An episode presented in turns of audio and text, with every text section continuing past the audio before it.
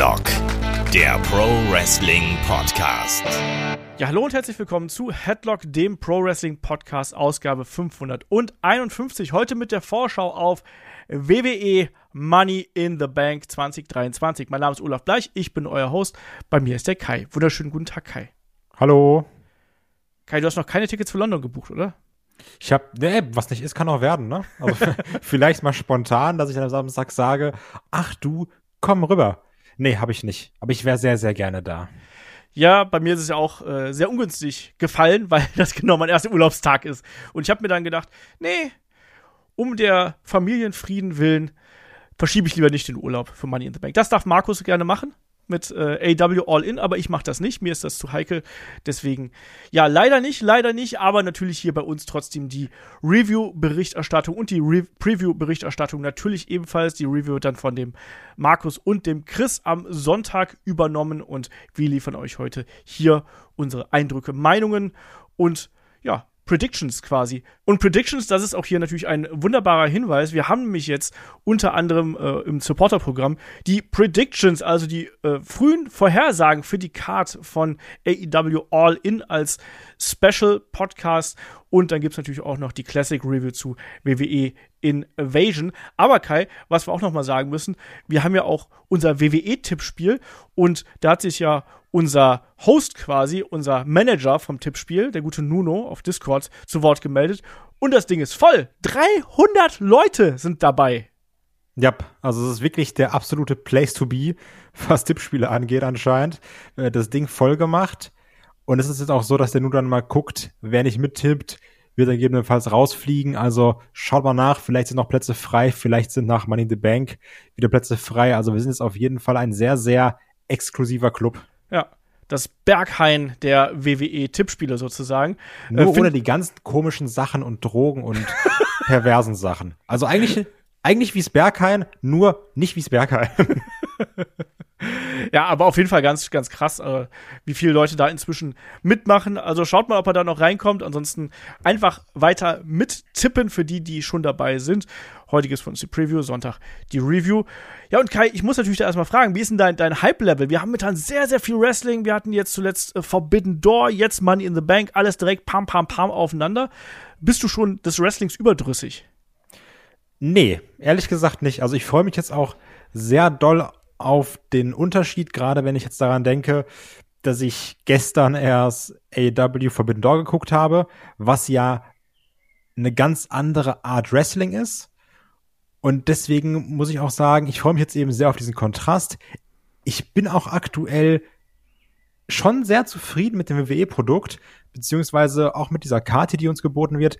Natürlich ist da nicht alles perfekt, da müssen wir nicht drüber reden. Ne? Also ähm, auch bei SmackDown viel Müll. Wir hatten auch da wieder Vince McMahon schreibt Sachen oben. Geil, Daumen hoch vom ganzen Team Headlock natürlich an der Stelle. Aber trotzdem, wenn ich mir so die Card anschaue, ich find's geil, was im Money in the Bank Ladder Match der Männer abgeht, weil er, also du hast natürlich gewisse Favoriten, aber prinzipiell, ne, würde ich mir bei jedem denken, ach cool. Also jedem würde ich irgendwie gönnen. Logan Paul klammern wir jetzt mal so ein bisschen ein, hat aber auch seinen Sinn. Ähm, Rollins gegen Baylor, geil. Bloodline Civil War, natürlich. Gunther Riddle sowieso. Also auch da, auch das Damen-Ladder-Match. Ich finde, das ist rund. Und dann noch gepaart mit der Sache London Crowd, die, glaube ich, brutal Bock haben wird. Plus gepaart mit beste Startzeit für uns an einem Samstagabend. Ich hatte schon lange nicht mehr so viel Bock auf ein Event. ich werde auch schauen, dass ich das dann trotz Urlaub irgendwie mir angucken kann. Mal sehen. Es wird auf jeden Fall, wie du schon gesagt hast, äh, glaube ich, eine echt gute Veranstaltung, weil es ist eine runde ausgewogene Karte. Das finde ich eben auch. Ne? Du hast natürlich die beiden Money in the Bank Matches, dann aber auch die großen Titelmatches, diese große Fehde der Bloodline und dann auch noch schönes drumherum. Und jetzt haben wir auch noch Gunther gegen Matt Riddle dazu bekommen, wovon ich mir sehr, sehr viel verspreche. Das haben die ja auch schon in der Vergangenheit gezeigt, dass die gemeinsam abliefern können. Nee, ich habe auch Bock und äh, freue mich drauf und werde das dann aus der Ferne sozusagen genießen. Und ja, dann würde ich sagen, starten wir doch gleich in die Show hier hinein. Wir haben es angesprochen, sieben Matches. Kai, glaubst du, dabei bleibt es oder glaubst du, da kommt noch was dazu? Oh, schwierig. Also wir hatten jetzt ja auch erst bei Raw, dass noch das Match um die Damen-Tech-Titles dazugekommen ist. mal schauen. Also ich finde, mit sieben Matches ist die Karte auch eigentlich ganz gut gefüllt. Ja. Wenn man mal ehrlich ist.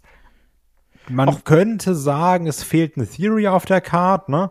Also vielleicht gibt's dann auch irgendwie was, äh, oder auch äh, Grayson Waller, Street Profits, Pretty Deadly, dass man natürlich auch Pretty Deadly nochmal zeigt in, äh, vor der Home Crowd.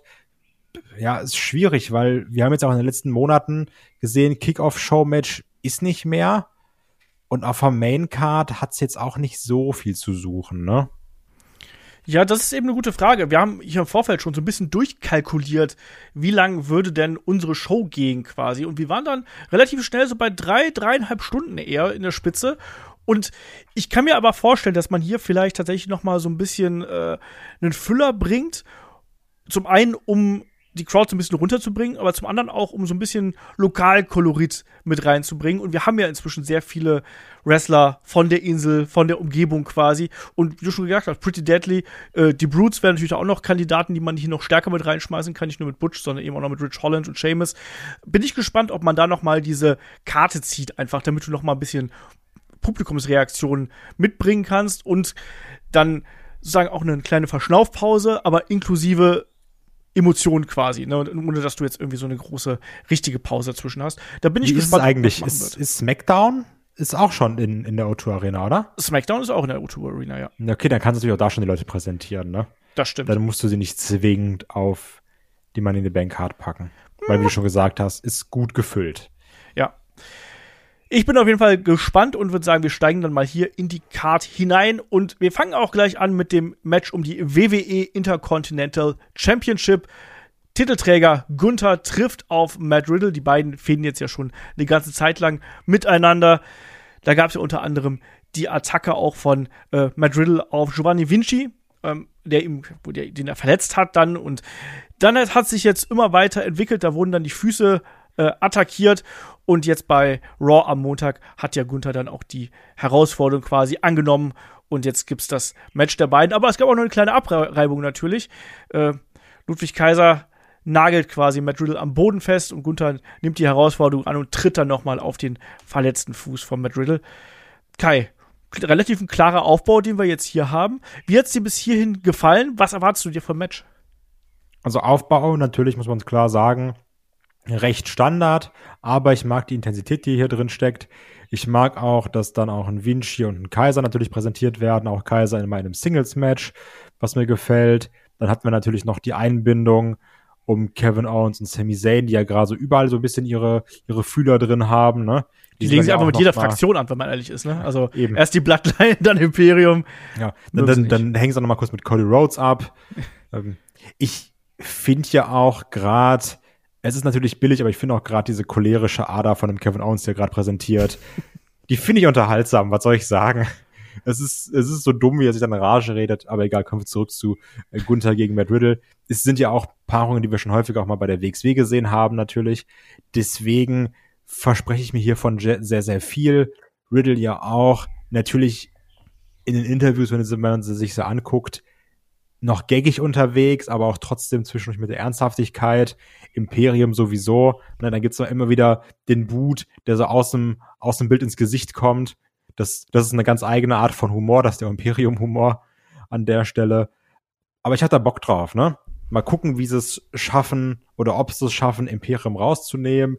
Gucken, ob dann Gunther hier verteidigt und dann am Ende kommt dann vielleicht ein Randy Orton, macht den Save für London. Vielleicht ging es jetzt ja auch wieder mit seinem Rücken, ah, ist doch besser als gedacht, nachdem es erst hieß, ist schlechter als gedacht. Trotzdem das Match hier, ich habe da super viel Bock drauf. Ich verspreche mir da geile Härte auch, da werden auch wieder stabile Chops ausgepackt. Riddle packt die Kicks aus, aber am Ende verteidigt Gunther.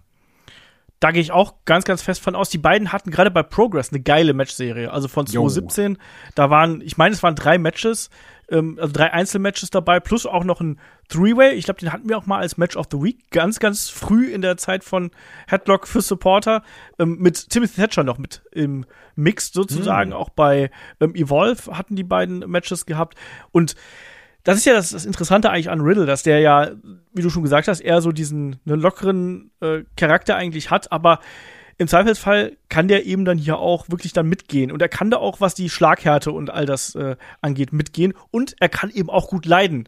Also das heißt also, hier spielen verschiedene Komponenten mit rein, damit dieses Match auch wirklich einen erreicht. Und die hatten auch ein Match bei ähm, der WXW damals einmal beim 60 Carat war das mal. Ich glaube, es war ein Halbfinale, wenn ich mich nicht komplett täusche. Ähm, das war auch gut, aber war nicht auf dem Niveau von den ähm, Progress-Matches, muss man sagen. Nee, aber ich habe da auch äh, riesig großen Bock drauf, weil, wie du schon gesagt hast, wir haben hier tolle Stile. Ähm, auf der einen Seite eben den Hard-Hitter und diesen methodischen Walter, Matt Riddle, der dann eben über die Kicks kommt und auch über die Emotionen kommt.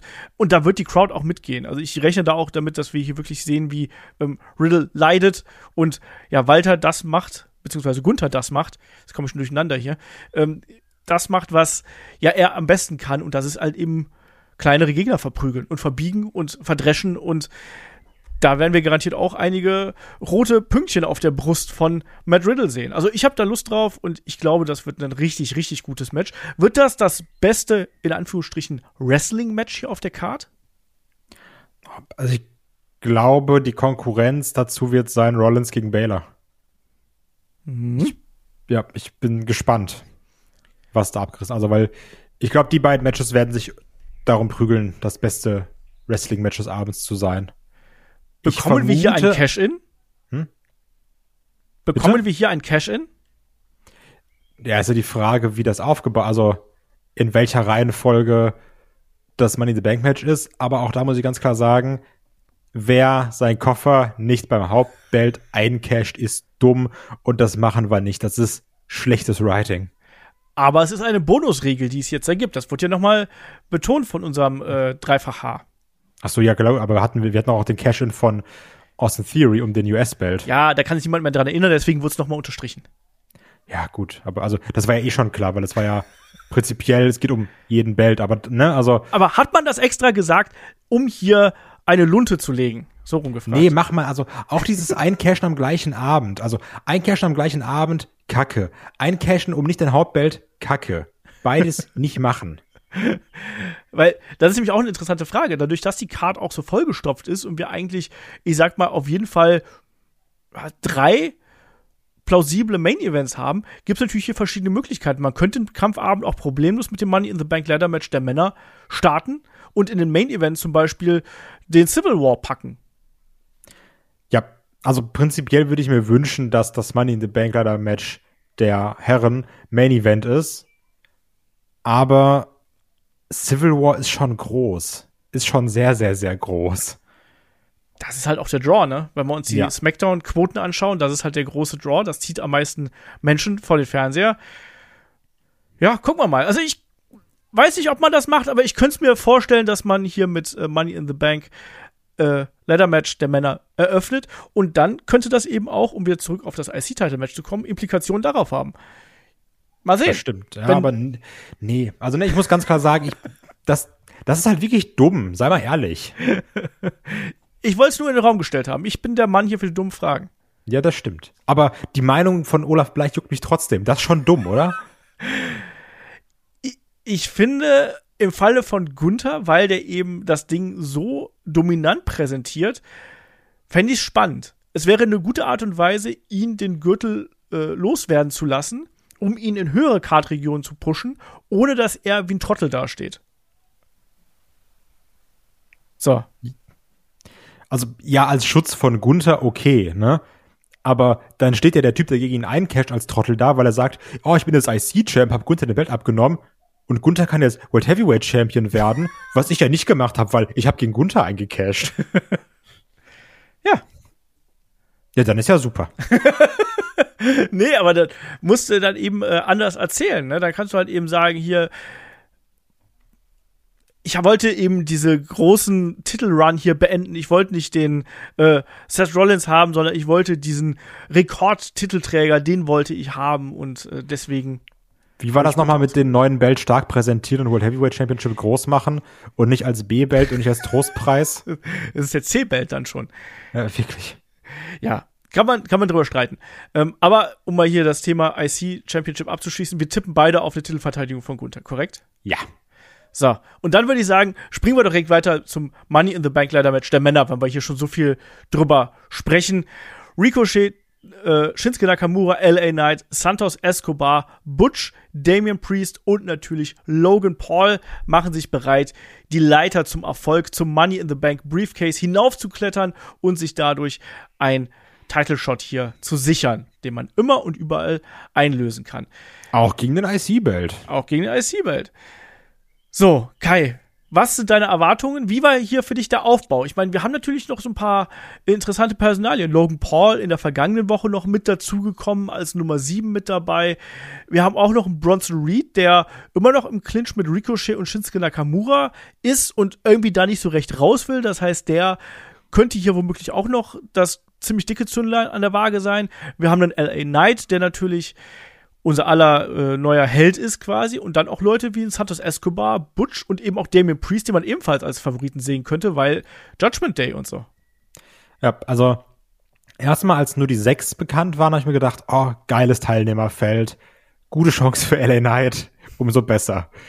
Dann kam noch Logan Paul rein und ich habe mich natürlich zum einen so ein bisschen geärgert, weil ich mir gedacht habe, schmindert schon stark die Chance für LA Knight.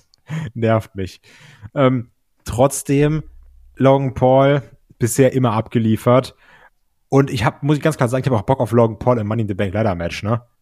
Also, mhm.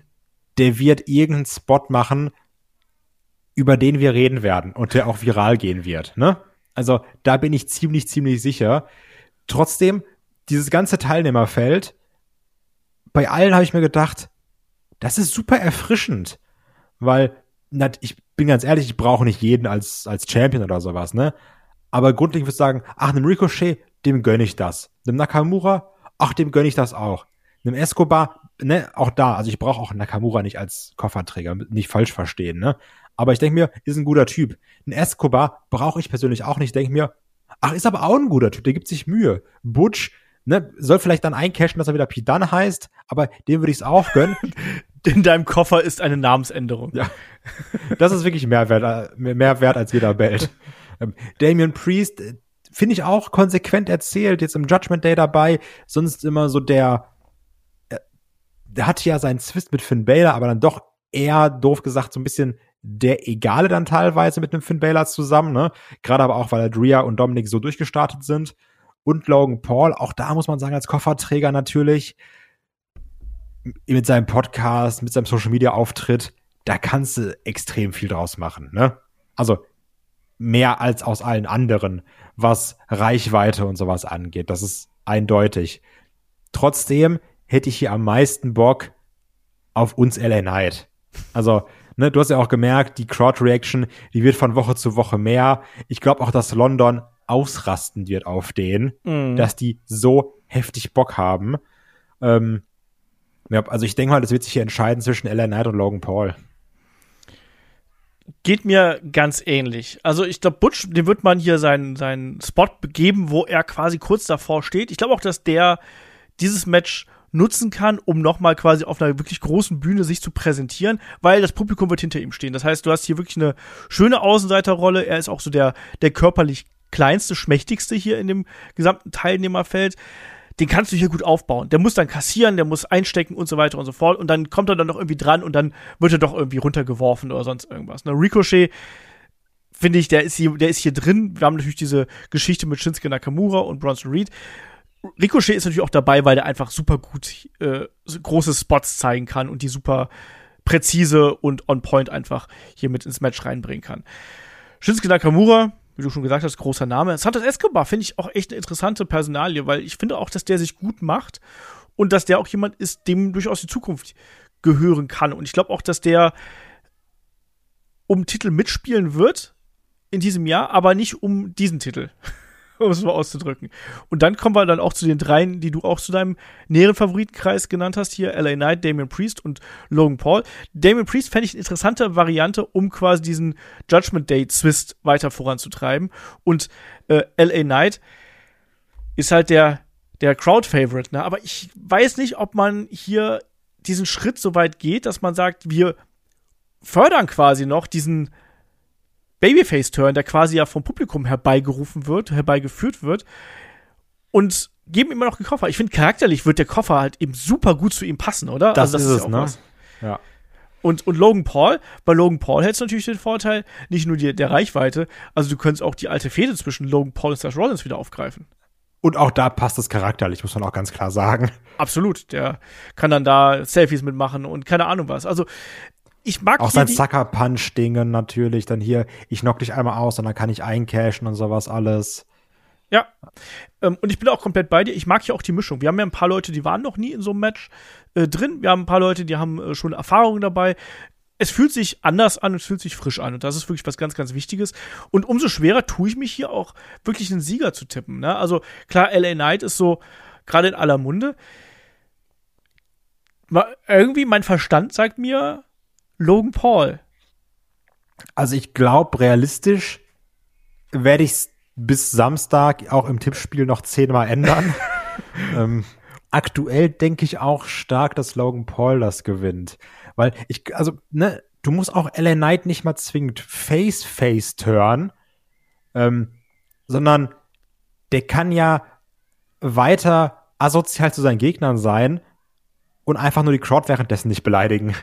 Dann, dann ist er ja nicht zwingend Face, aber ein guter ist er auch nicht. Der sogenannte Tweener, könnte man sagen. Also, das wäre definitiv mein, mein Wunschpick. Ich glaube, man geht aber mit Logan Paul. Und das halte ich auch nicht für eine schlechte Wahl, muss ich an der Stelle sagen. Ne? Will ich LA Knight haben? Ja. Will ich, dass LA Knight zum Star gemacht wird? Ja. Kann man mit einem Logan Paul als Money in the Bank Koffer eine gute Geschichte erzählen und auch reichweitenmäßig, äh, meine ich ja, als äh, Money in the Bank Kofferträger ähm, eine Geschichte erzählen und auch entsprechend Reichweite, äh, Reichweite generieren? Ja, auf jeden Fall.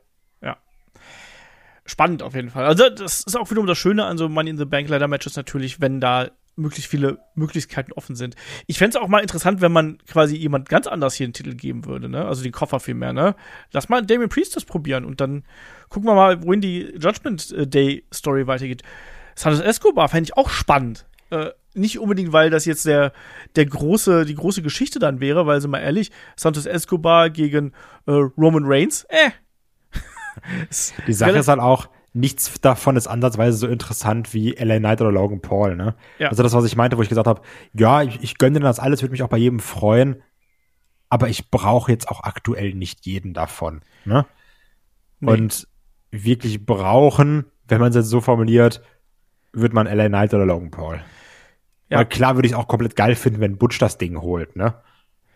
das Ding ist eben, ist jetzt das Creative von WWE so weit, dass man LA Knight wirklich pusht? Das ist ja, glaube ich, hier die viel, viel Ja. wichtigere Frage, ne? Das ist die Frage. Hm. Ich habe auf jeden Fall für den Fall, dass er es nicht gewinnt, schon viele Memes für den Headlock Insta-Kanal geladen. Okay, ich bin gespannt.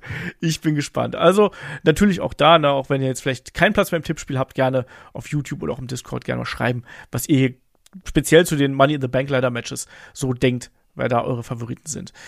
So, dann machen wir noch weiter hier im Einzelmatch. Äh, Cody Rhodes gegen Dominic Mysterio.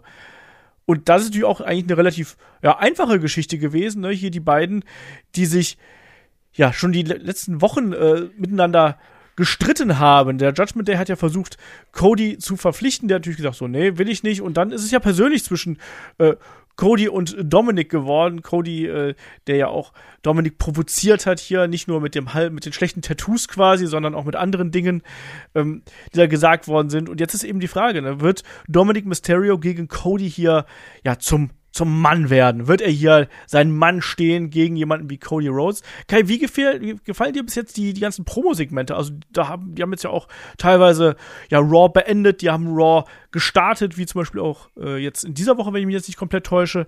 Ähm, Ja. Wie geht's dir da? Ich finde das sehr unterhaltsam.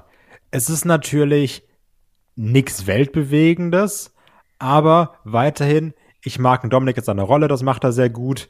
Ich finde es schon fast komisch, dass diesmal Rhea nur das Beiwerk ist. Weil eigentlich ist ja sie Champion und sie ist ja der große Star, nur aktuell ist sie so ein bisschen Beiwerk zu Dominik, sonst war es ja eher das Gegenteil. Finde ich aber nicht schlimm, weil so hat man sie auf der Karte und die gehört, die gehören ja beide zusammen. Ne? Also, das kann man sowieso nicht bestreiten. Und auch gerade wenn man zum Beispiel manchmal liest, ja, warum denn jetzt Cody gegen Dominik? Das ist ja so ein richtiges Müllmatch, das braucht man doch nicht. ich finde, man darf nicht vergessen, auch jedes Mal, wenn man Raw guckt, auch diese Woche wieder, ne? Neben der Bloodline und dem Cody Rhodes ist ein Dominic, der, der mit am meisten Reaktion zieht.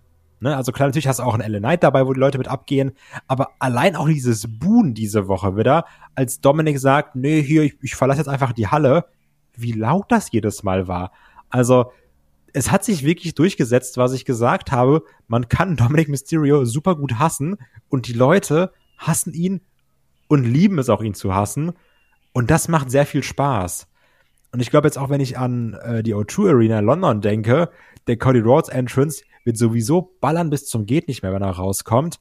Dann kommt Dominic raus, der wird so aus der Arena geboot werden. Und diese ganzen Sachen, die jetzt in den letzten Wochen passiert sind, Dominic, der versucht mal einen Cheap Shots zu landen und dann abhaut. Ich glaube auch so ähnlich wird dieses Match hier sein. Ne, Cody versucht dann zum Wrestling zu bringen und vielleicht sagt er sogar wie diese Woche auch, hier komm, du hast einen Shot frei, hau mich doch, ne?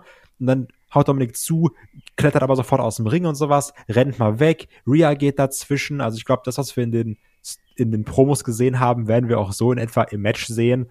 Am Ende holt sich hier dann Cody natürlich den Sieg, dann auch relativ klar, alle freuen sich, dass Dominik auf die Schnauze kriegt. Trotzdem wird er auch vielleicht so sein Upset-Moment haben, wo man denkt, Jetzt hat er einen Grad Eingriff von Ria, ist es jetzt vielleicht doch drei, ach nee, ist 2,5, 2,9 oder sowas. Also das Match wird, glaube ich, auch sehr von der Emotion drumherum leben und da habe ich Bock drauf. Es ist ja auch eigentlich echt schön, dass Ria keine Titelverteidigung an dem Abend hat, weil sie dadurch quasi für dieses Match frei ist. Und ich glaube, dass sie eine sehr, sehr große Rolle hier spielen wird und dass sie auch die sein wird, die immer wieder dafür sorgen wird, dass Dominik in Vorteile kommt. Und da werden wir die den, keine Ahnung, einen Schlag von außen sehen und einen Einroller und man wird damit spielen, dass sie hier wirklich auch dieses Zünglein an der Waage sein kann. Und da freue ich mich drauf, weil das ein Garant dafür ist, dass es gute Reaktionen zieht und ich glaube, äh, London und große Reaktionen, das gehört da schon zusammen. Ansonsten hast du das alles schon sehr, sehr richtig äh, gesagt. Der klare Favorit ist Cody Rhodes hier an der Stelle und der wird es auch gewinnen. Also da müssen wir jetzt nicht großartig drüber diskutieren. Aber ich glaube, dass ähm, man hier sich alle Mühe geben wird, dass man als Zuschauer doch denkt, ah, vielleicht, vielleicht wird's ja doch Dominik, ne? Also man wird hier viel mit, mit Eingriffen, vielleicht sogar mit Ref-Bumps arbeiten, also der Ref zu Boden geht oder irgendwas, dass man hier, ja, Cody an den Rand der Niederlage bringt, nicht unbedingt, weil Dominik so klug und so gewieft ist, sondern weil es eigentlich fast ein Handicap-Match ist. Und das ist so meine, meine Interpretation von der Geschichte bis hierhin. Und Rhea wird hier eine dominante Rolle einnehmen. Und ich sehe das auch gar nicht als riesengroßes Problem. Ich finde, das ist eine gute, solide Midcard-Fehde, die wir hier haben, mit drei Charakteren, die alle drei für sich genommen over sind. Passt doch, passt doch. Das muss nicht alles immer das Fünf-Sterne-Titelmatch, ähm, was über eine halbe Stunde geht, sein. Gib mir hier zwölf Minuten, 15 Minuten, schönes Drama, schöne flotte Action. Das sind beides gute Leute. Cody natürlich erfahrener und auch besser im Ring, was die ähm, Psychologie angeht, als ein Dominik. Aber hey, sei es drum. Also ich verspreche mir hier ein gutes Match in der Midcard und das reicht mir vollkommen. Sowas musst du auch haben in der Midcard. Vor allem, wenn da auch noch die Emotionen mit drin stecken, wie du schon richtig gesagt hast. Sowohl bei Cody als auch bei Dominic und auch bei Rhea. Aber wir tippen beide wieder auf Cody? Yes, wir tippen beide auf Cody. okay. So, und dann vielleicht noch das vermeintlich kleinste Match hier auf der Karte. Es ist nämlich ein Tag Team Match um die WWE Women's Tag Team Championships. Ronda Rousey, Shayna Baszler, die ja Doppel-Champions, treffen auf Liv Morgan und Raquel Rodriguez, die WWE Tag Team, Women's Tag Team Championships, natürlich vor einiger Zeit vakantiert worden nach der Verletzung von äh, Liv Morgan. Dann haben sich eben Ronda Rousey und Shayna Baszler das Ding hier in einem Fatal Four-Way Match geholt. Ja, und da wurden ja jetzt kürzlich auch die Titel vereinigt. Da trafen ja Shayna Baszler und Ronda Rousey auf Alba Fire und Isla Dawn. Rousey und Baszler konnten das Ding hier gewinnen. Aber dann gab es noch eben, ja, das Auftauchen nicht nur von Raquel Rodriguez, sondern dann eben auch von Liv Morgan, die hier nach ihrer Schulterverletzung wieder genesen ist und jetzt wollen quasi hier die alten Titelträgerinnen, die ihre Belts nie verloren haben, die wollen einfach jetzt das ganze Gold haben, Kai. Also, man muss dazu sagen, finde ich für ein WWE Women's Tag Team Championship Match erstaunlich viel Geschichte, oder? Äh, ja, die Geschichte ist halt, Titel wurden vakantiert, wie es immer passiert. Titel wurden vereinigt, weil Triple H mal wieder aufräumen musste, weil jemand anderes eine coole Idee hatte bei, bei NXT 2.0. Grüße gehen raus. Also. Hallo, ja, wir hatten schon weniger Geschichte. Ja, na, ja, gut, okay, wenn das der Maßstab ist, dann ist es hier natürlich Bloodline-mäßig. Also, also ich wollte auch eigentlich sagen, äh, eigentlich ging ich hier rein, habe gedacht, ja, Ronda und Shayna Baszler gewinnen das Ding sicher. Dann ist mir auch gefallen, es sind die Women's Tag Team Championships.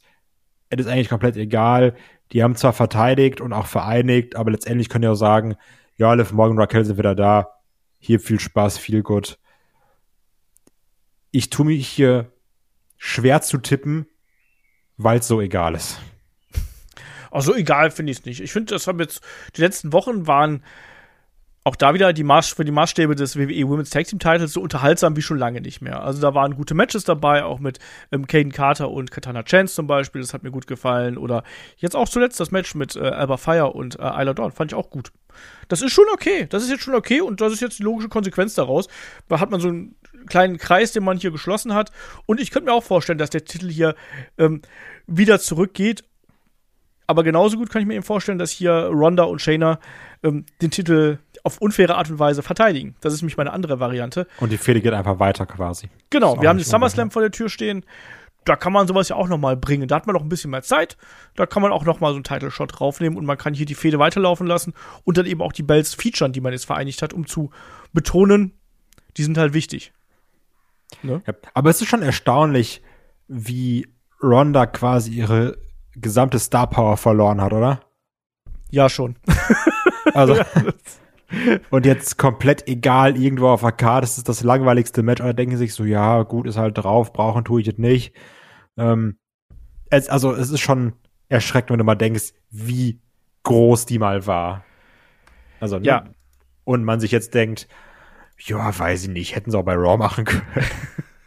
Das stimmt absolut. Also da ist wirklich einiges verloren gegangen äh, zwischen, zwischen Titelgewinnen und Mutterschutz quasi ist irgendwie der Star-Appeal verloren gegangen. Ich finde jetzt aber das Tag-Team mit ihr und Shayna auch recht homogen und das passt auch für mich. Aber es ist natürlich jetzt kein Draw mehr, wie wir es früher mal bei Ronda Rousey gehabt haben, ne? wie du sagst. Das ist halt so eine solide Ergänzung in der Midcard, wenn man es sehr positiv ausdrückt.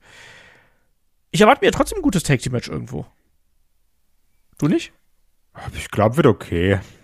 Aber es ist doch hier eigentlich eine gute Geschichte, weil du kannst ja, Liv Morgan hat eine Schulterverletzung. Du hast mit Shayna Baszler und Ronda Rousey zwei Frauen, die darauf spezialisiert sind. Das ist, das ist ja das Problem. Ich, hab, ich sehe dann so ein Match, da kommt dann Liv Morgan rein, zählt wieder komisch, weil sie dabei so lacht, weil es irgendwie edgy ist, wird dann zehn Minuten isoliert, sind vielleicht fünf, fühlen sich an wie 15. Dann kommt Raquel rein, räumt ein bisschen auf, dann schummeln Ronda und Shayna so ein bisschen und am Ende gewinnen sie dann. ja, kann passieren, kann passieren. Also ich glaube, das äh, ist auch mein Szenario, was dann hier eben äh, durchaus vorherrschen könnte. Oder sie nutzen halt ganz knallhart einfach diese Verletzung aus. Aber ich glaube nicht, dass Liv morgen zurückkommt und dann gleich im ersten Match austappt. Das kann ich mir nicht vorstellen. Deswegen, ich bin aber auch hier bei der Titelverteidigung von Ronda und Shayna. Ja, deswegen also auch bei, bei, bei allem Hype, den ich für das Event habe, bei dem Match habe ich keinen Hype. Okay. Dann machen wir weiter. Wir haben ja noch einige andere Matches hier auf der Card. Machen wir doch weiter mit dem zweiten Money in the Bank Ladder Match, nämlich das der Frauen. Da haben wir dabei Selena Vega, Becky Lynch, Zoe Stark, Bailey, Io Sky und Trish Stratus. Also, da ist ja jetzt ja einiges an Backstory, was dann hier eben äh, mit reingehört. Also erstmal vielleicht, wie sind die Frauen hier überhaupt reingekommen? Also Selena Vega hat sich ja gegen Lacey Evans durchgesetzt. Ähm, Becky Lynch hat sich äh, gegen Sonya Deville im Qualifikationsmatch durchgesetzt, äh, Zoe Stark gegen Natalia, dann hier äh, die äh, beiden Damen von äh, Damage Control, also Bailey und Io Sky, haben hier äh, sich ja gegen Mishin, also Mia Yim und Shotzi durchsetzen können. Ja, und jetzt dann eben noch zuletzt Trish Stratus, die ja gegen Raquel Rodriguez gewinnen konnte, na, mit Schützenhilfe ein bisschen von Becky Lynch, die hier quasi für Disqualifikation äh, gesorgt hat. Und dadurch, ja, rutschte dann Trish Stratus auch noch in diese Geschichte hier eben mit rein. Und wir haben jetzt eigentlich so zwei große Stories hier. Ne? Wir haben auf der einen Seite natürlich diese Dreiergruppe mit äh, Becky, Zoe Stark und Trish Stratus, also Trish und Zoe gegen Becky. Wir haben aber auch dieses kriselnde Verhältnis zwischen Bailey und Io Sky, und Selina Vega haben wir auch noch dabei, so als, als hoffnungsvolle Außenseiterin. Wie gefällt dir das Starterfeld? Also es ist zum einen natürlich interessant, weil auch hier kann ich nicht genau sagen, wer gewinnt. Ähm, ich bleib mal ganz klassisch und sag, Becky gewinnt nicht, weil die hat sich den Koffer jetzt ja schon geholt. Hat auch Logan Paul schon gemacht, aber da gehe ich den Weg einfach nicht. Aber trotzdem, sonst ist so dieses, ja, die hat jetzt den Koffer schon so quasi abgehangen. Ja, dann kann die ja nicht gewinnen, ne? Nach, nach WWE-Logik. Außerdem, Becky auch als Face, ich finde, den Koffer sollte immer ein Heel tragen.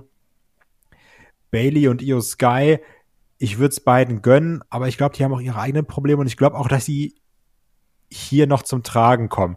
Ganz klassisch nach dem Motto, die arbeiten erst zusammen und dann am Ende sind sie vielleicht dann irgendwann mal beide zusammen im Ring, beide wollen hochgehen und dann ziehen sie sich runter so nach dem Motto, nee ich, nee ich, nee ich gehe und dann ballern sie sich um. Das könnte ich mir auch vorstellen. Ich glaube, das gibt auch einen guten Pop dann sogar. Trish und Zoe Stark werden auch zusammenarbeiten. Mal gucken, wie da die Zusammenarbeit hält, ne? Weil da ist ja quasi nicht, wir sind auf einer Stufe, sondern Trish hat ja schon die Hosen an. Die Frage ist natürlich, lässt sich das eine Zoe Stark so gefallen? Mal schauen. Mein Tipp war aber auch, auch wenn ich nicht weiß, ob ich das sehen möchte, ich glaube sogar ehrlich gesagt eher nicht, aber wie man sie aktuell präsentiert und auch gerade mit dieser Paarung mit Zoe Stark, ich tippe hier auf eine Trish. Okay. Und dann getreu dem Motto, Zoe räumt quasi das Feld frei und Zoe hält im Zweifelsfall Becky Lynch davon ab, dass sie hier Trish, ja. runter, äh, Trish runterwirft, irgendwie von der Leiter holt oder sonst irgendwas? Ja, also äh, klassisch The Rock, Know Your Role. Sagt dann Trish zu Zoe, du passt mal unten auf, ich mach das hier. Was ist denn mit Selina Vega? könnte die nicht die ganzen Querelen hier zwischen den anderen Frauen, weil irgendwo überall ist irgendwo immer Knatsch, äh, kann die das nicht nutzen und ist dann am Ende die hoffnungsvolle Außenseiterin, die dann hier den, äh, den Koffer abhängt? Die kriegt einen coolen Spot, da freuen wir uns, weil wir mögen das Selina Vega. Die ist auch in der LWO, schön und gut, aber man muss ganz klar sagen, Selina Vega ist viel zu egal dafür, den Koffer zu gewinnen.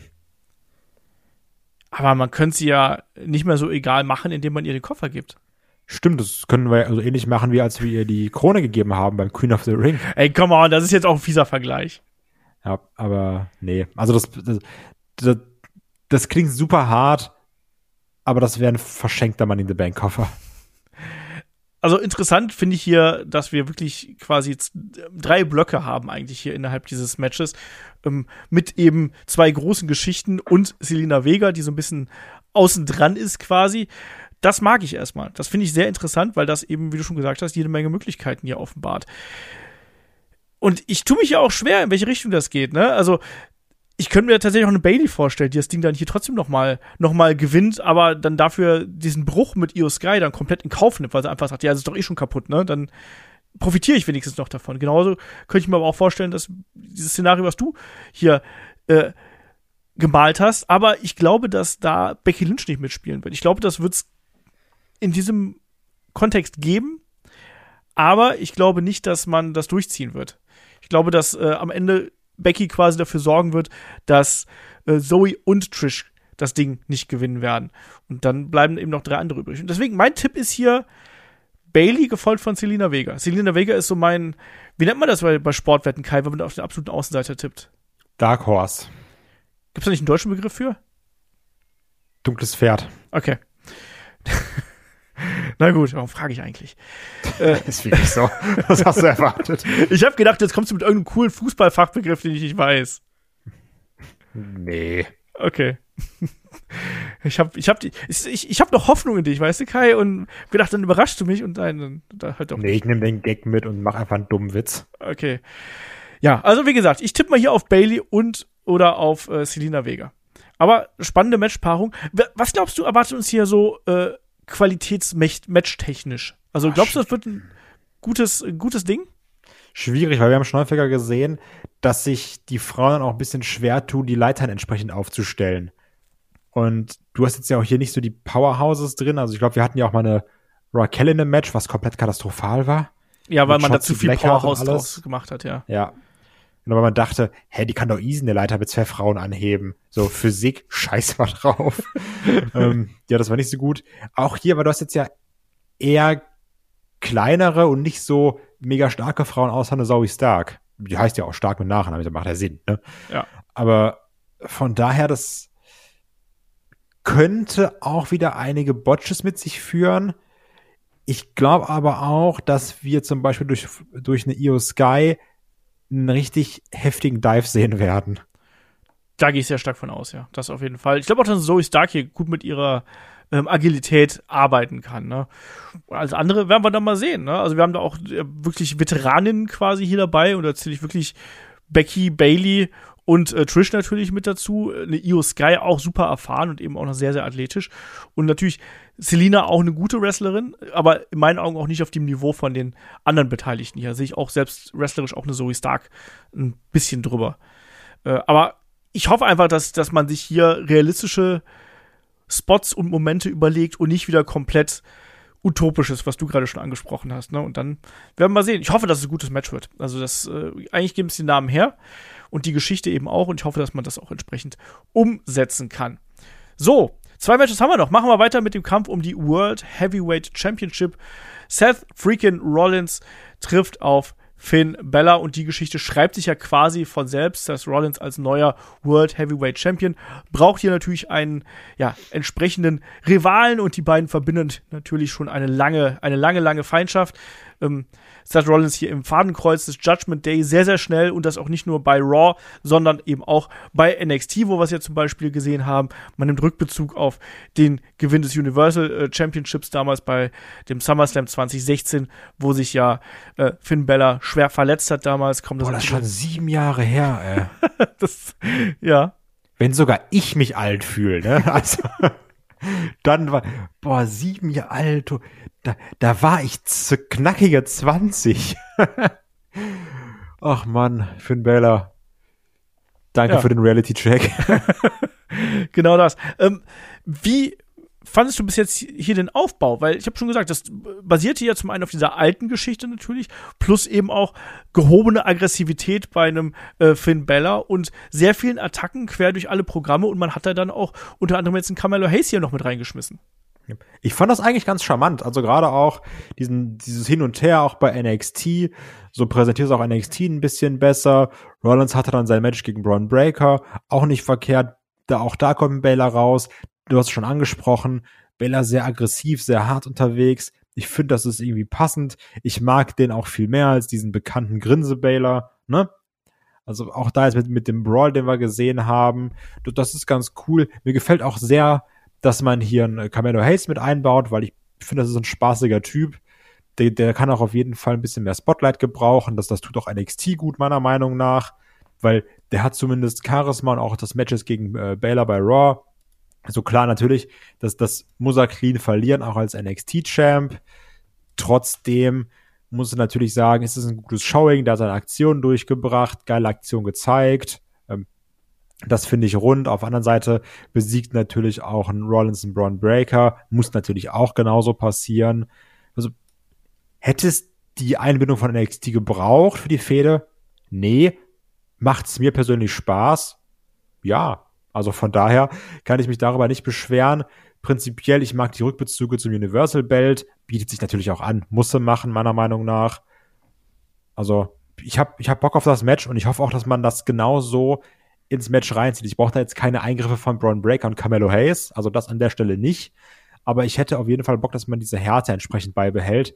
Und wir werden auf jeden Fall wieder, wie wir es auch schon mal bei einem Rollins Baylor Match gesehen haben, äh, eine Buckelbomb draußen gegen, gegen die Absperrung kriegen. Ja, also das glaube ich auch. Und natürlich wird man hier diese Geschichte groß aufgreifen. Ne? Und ich kann mir tatsächlich auch vorstellen, dass Finn Bella hier wirklich dann auch die, äh, die Schulter von äh, Seth Rollins als, als Ziel nehmen wird und da auch wirklich methodisch dran arbeiten wird. Ne?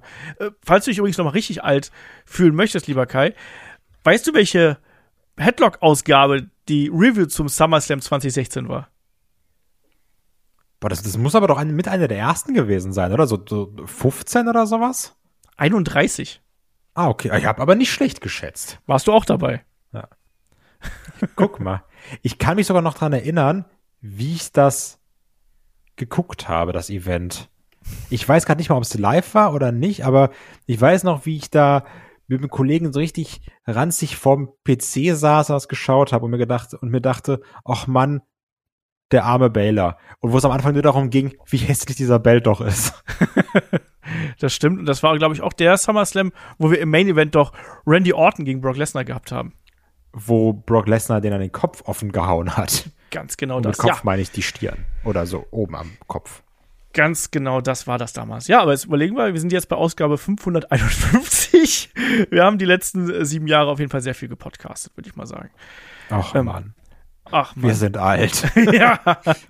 Weißt du noch, als Headlock der heiße Scheiße neu Scheiß war, jetzt ist es Ausgabe 551. Naja, Die Zeiten sind vorbei. die Zeiten sind vorbei, die wilden Zeiten sind vorbei, Headlock ist jetzt erwachsen, zack. Ähm, also ich verspreche mir hier erstmal wrestlerisch extrem viel davon. Ne? Das sind Ja. zwei erfahrene Männer, die wir hier haben, Seth Rollins und Finn Bella. Und ähm, die haben auch schon gezeigt, dass sie ein tolles Match gegeneinander abliefern können, weil auch das der Match damals, äh, das war, war super gut. Ne? Also sprich, die sollten eigentlich hier in der Lage sein, diesem Match und auch dieser äh, Gelegenheit innerhalb dieses Umfeldes der O2 Arena entsprechende Würde und entsprechende Wertigkeit zu verleihen. Das Spannende hier, Kai, ist natürlich der Punkt, glaubst du, dass die Crowd zwar bei Seth Rollins mitsingt, aber am Ende vielleicht doch Finn Bella anfeuert, weil man sagt, ja, der ist ja einer von uns? Nee. Weil der ist ihre und das ist was anderes. nee, also ich glaube schon, dass die Leute super viel Bock auf Rollins haben. Aber wir werden natürlich auch gut pro Finn Balor Chance bekommen. Also das ist ganz klar. Aber ich sage mal so 70, 30. Okay. Was ist denn jetzt hier äh, dein Tipp für das äh, Finish, lieber Kai? Wird das hier ein cleaner Sieg für einen Seth Rollins und das Ding ist dann hier quasi beendet? Oder wird das irgendwo so ein Teil, was er quasi auf der letzten Felge gewinnen kann und dann mit dem Einroller oder mit irgendwas anderem äh, hier den Sieg davon tragen kann, sodass Finn Bella sagen kann, so, nee, ich will, dass es nochmal weitergeht, gib mir ein Match beim SummerSlam? Ich sag cleaner Sieg Rollins. Okay. Ich sag zweiteres, ich sag äh, äh, Sieg auf der letzten Felge für Rollins, aber ich glaube nicht, dass wir hier schon einen Titelwechsel bekommen. Ich glaube, das würde nicht passen, das wäre zu früh.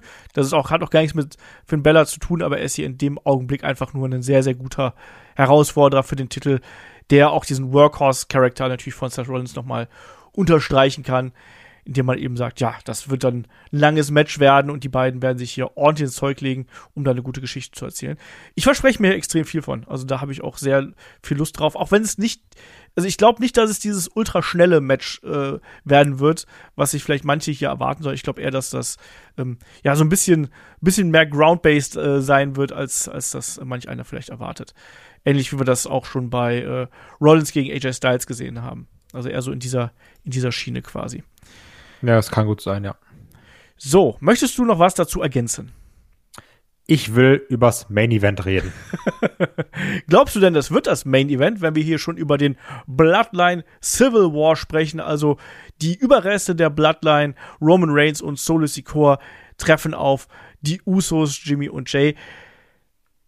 Glaubst du, das wird das Main Event? Die Sache ist, Bloodline-Segmente oder Bloodline-Storylines, bewusste Wahl Storylines, weil es ist zwar eine große Bloodline-Storyline, aber es gibt viele kleine da drin, ähm, bieten sich immer sehr an als Closing-Shots für Shows. Mhm. Also, die Alternative wäre dann wirklich nur einer mit dem Koffer auf der Leiter oder eben die Bloodline. Und ich glaube schon, dass das Match hier sehr groß ist, dass sehr viele Leute diesem Match entgegenfiebern. Deswegen tendiere ich dazu, dass das hier das Main Event wird. Es sind auf jeden Fall äh, die großen Emotionen natürlich, die jetzt hier eine Rolle spielen. Wir haben äh, bei SmackDown vor zwei Wochen haben wir noch gesehen, wie sich Jay Uso entschieden hat. Und man hat gedacht, nein, er geht, er trennt sich doch von seinem Bruder und er schließt sich dann doch äh, Roman Reigns und Solo Sikoa an. Und nein, dann gab es eben dann doch den Superkick gegen äh, Jay Uso, äh, gegen Roman Reigns natürlich von Jay Uso, von doch von Jay Uso, nicht von Jimmy Ja. Uso, ich komme auch schon durcheinander. Ähm, und dann auch die Superkicks gegen Solo Sikoa, dann nochmal gegen Roman Reigns. Also Kai, dieser Pop, der war schon gewaltig. Und jetzt haben wir natürlich auch einen Solo Sikoa, der hier nochmal stärker in den Mittelpunkt rückt, weil natürlich er jetzt der letzte Mann quasi an der Seite von Roman Reigns ist. Also die Bloodline-Story, wir haben ja auch schon im Magazin zum Beispiel drüber gesprochen, wir hatten so einen kleinen, so einen kleinen Dip zwischendurch, also wir gesagt haben, ja, jetzt ist es ein bisschen ruhiger mit der Bloodline, aber die ist jetzt nochmal richtig neu entfacht, oder?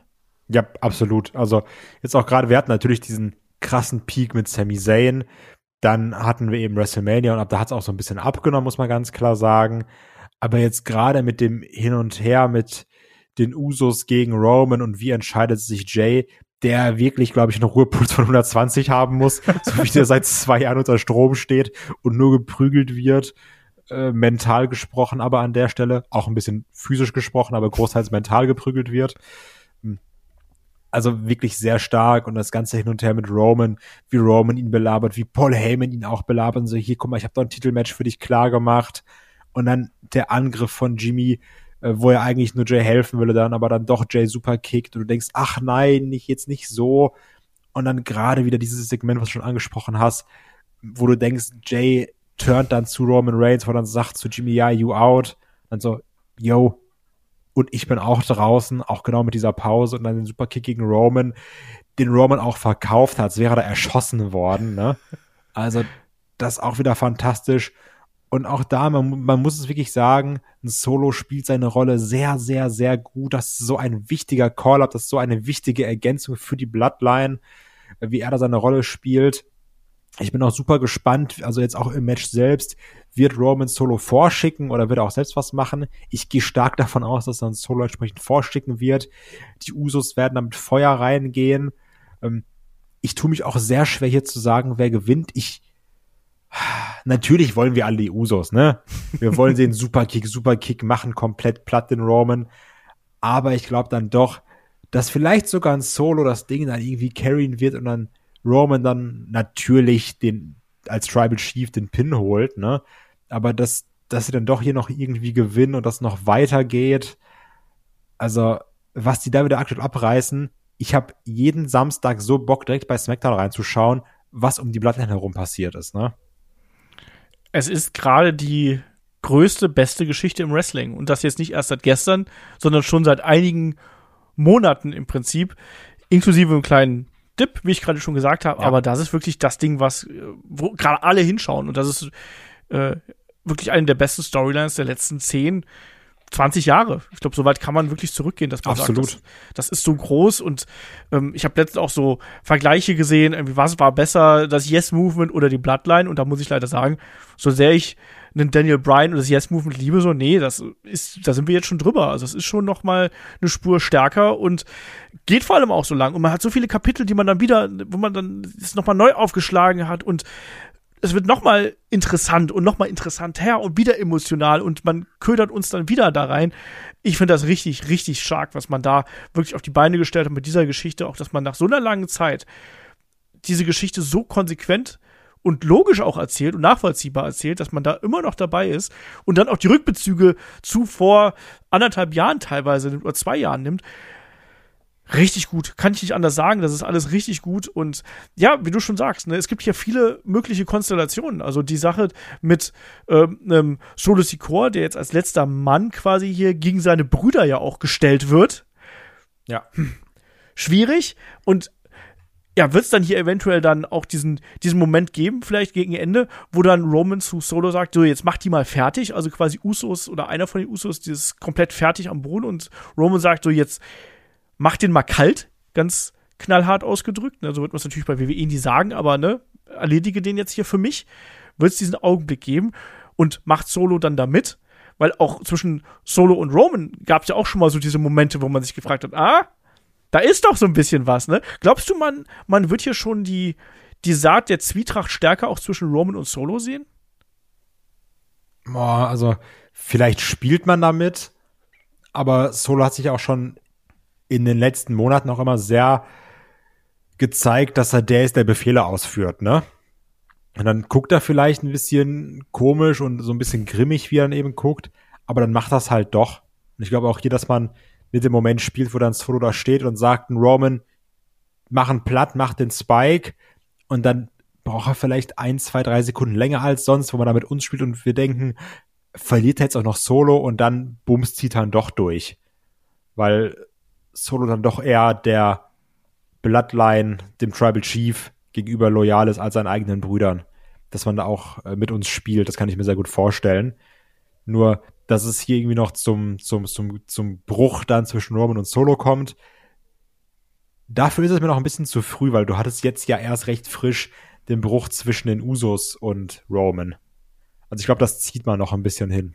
Ja, man wäre doof, das jetzt zu äh, übereilen, aber ich kann mir hier verschiedene äh, Varianten aus, aus, ausdenken hier quasi. Also ich könnte mir auch sowas vorstellen, dass ein Spear zum Beispiel daneben geht, der Solo trifft, ne, dass der dann auch erstmal eine Zeit lang vielleicht aus dem Match raus ist und dann wieder zurückkehrt und dann sozusagen den Tag rettet für Roman. Und du hast dann trotzdem diesen Zwiespalt auf der einen Seite, er hat ihn getroffen und Solo wird darüber nicht glücklich sein, aber er steht trotzdem noch dazu. Trotzdem, der Blick reicht ja dann sehr oft schon. Ne? Also, dass man damit ein bisschen spielt. Ich fände es auf der anderen Seite aber auch schade für die Usos, wenn die hier schon verlieren würden. Da tue ich mich dann auch so schwer mit. Ne? Die haben jetzt quasi erneut zueinander gefunden und sind jetzt einig und jetzt dann schon wieder zu verlieren.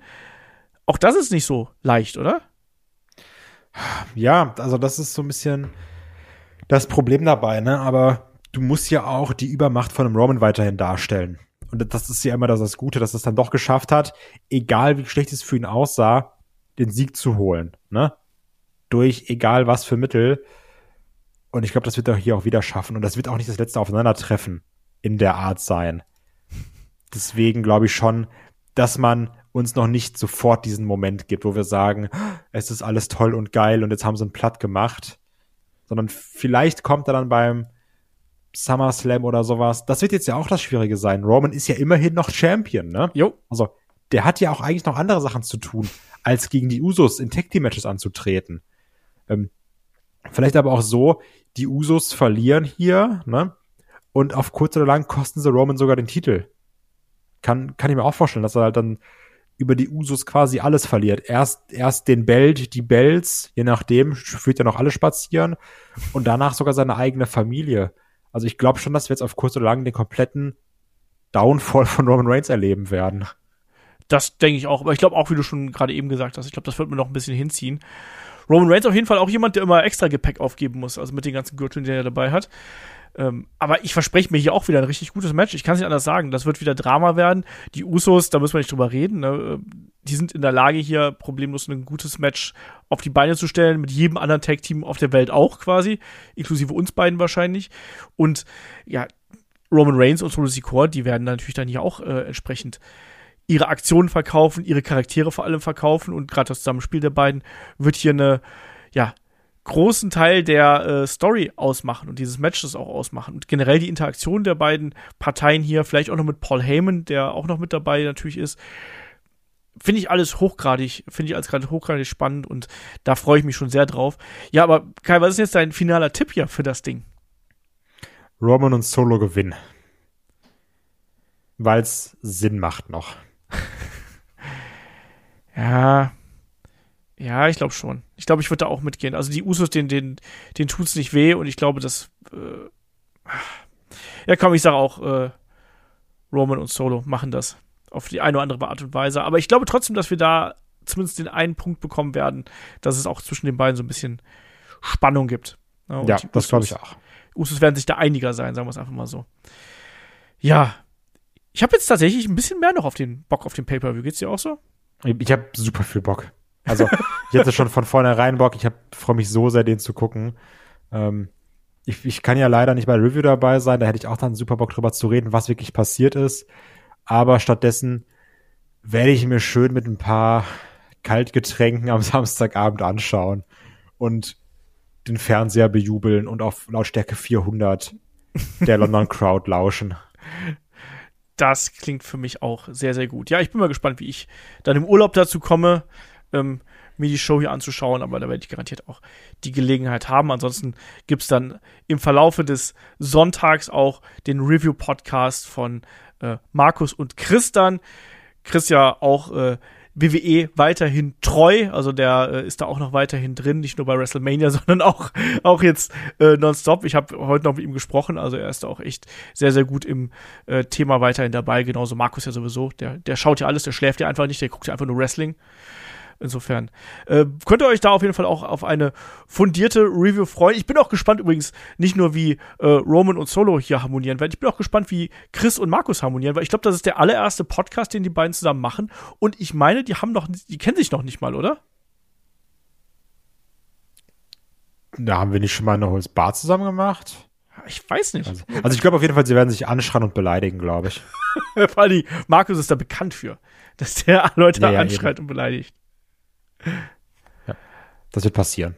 Okay, das wird passieren. Ähm, auf jeden Fall, die Review gibt's dann hier am äh, Sonntag. Und wenn ihr bis dahin noch ein bisschen mehr haben möchtet, schaut natürlich gerne beim Supporter-Programm vorbei und holt euch da Bonus-Content ohne Ende. Ich habe letztens fast einen Schock bekommen, als ich in meinen Podcatcher geschaut habe. Kai, schätz mal, wie viel Bonus-Podcasts wir da drin haben. 800. Richtig. Alter, krass. Das, ich wusste das wirklich nicht.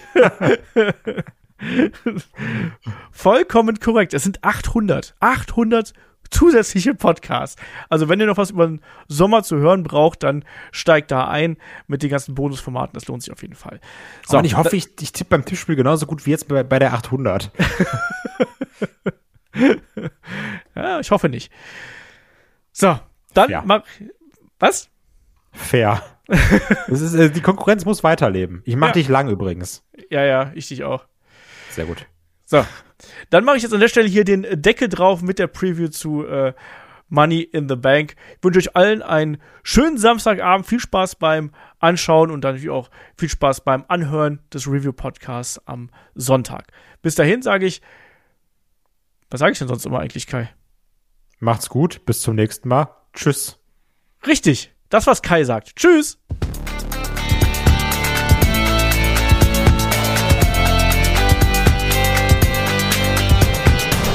Headlock, der Pro Wrestling Podcast.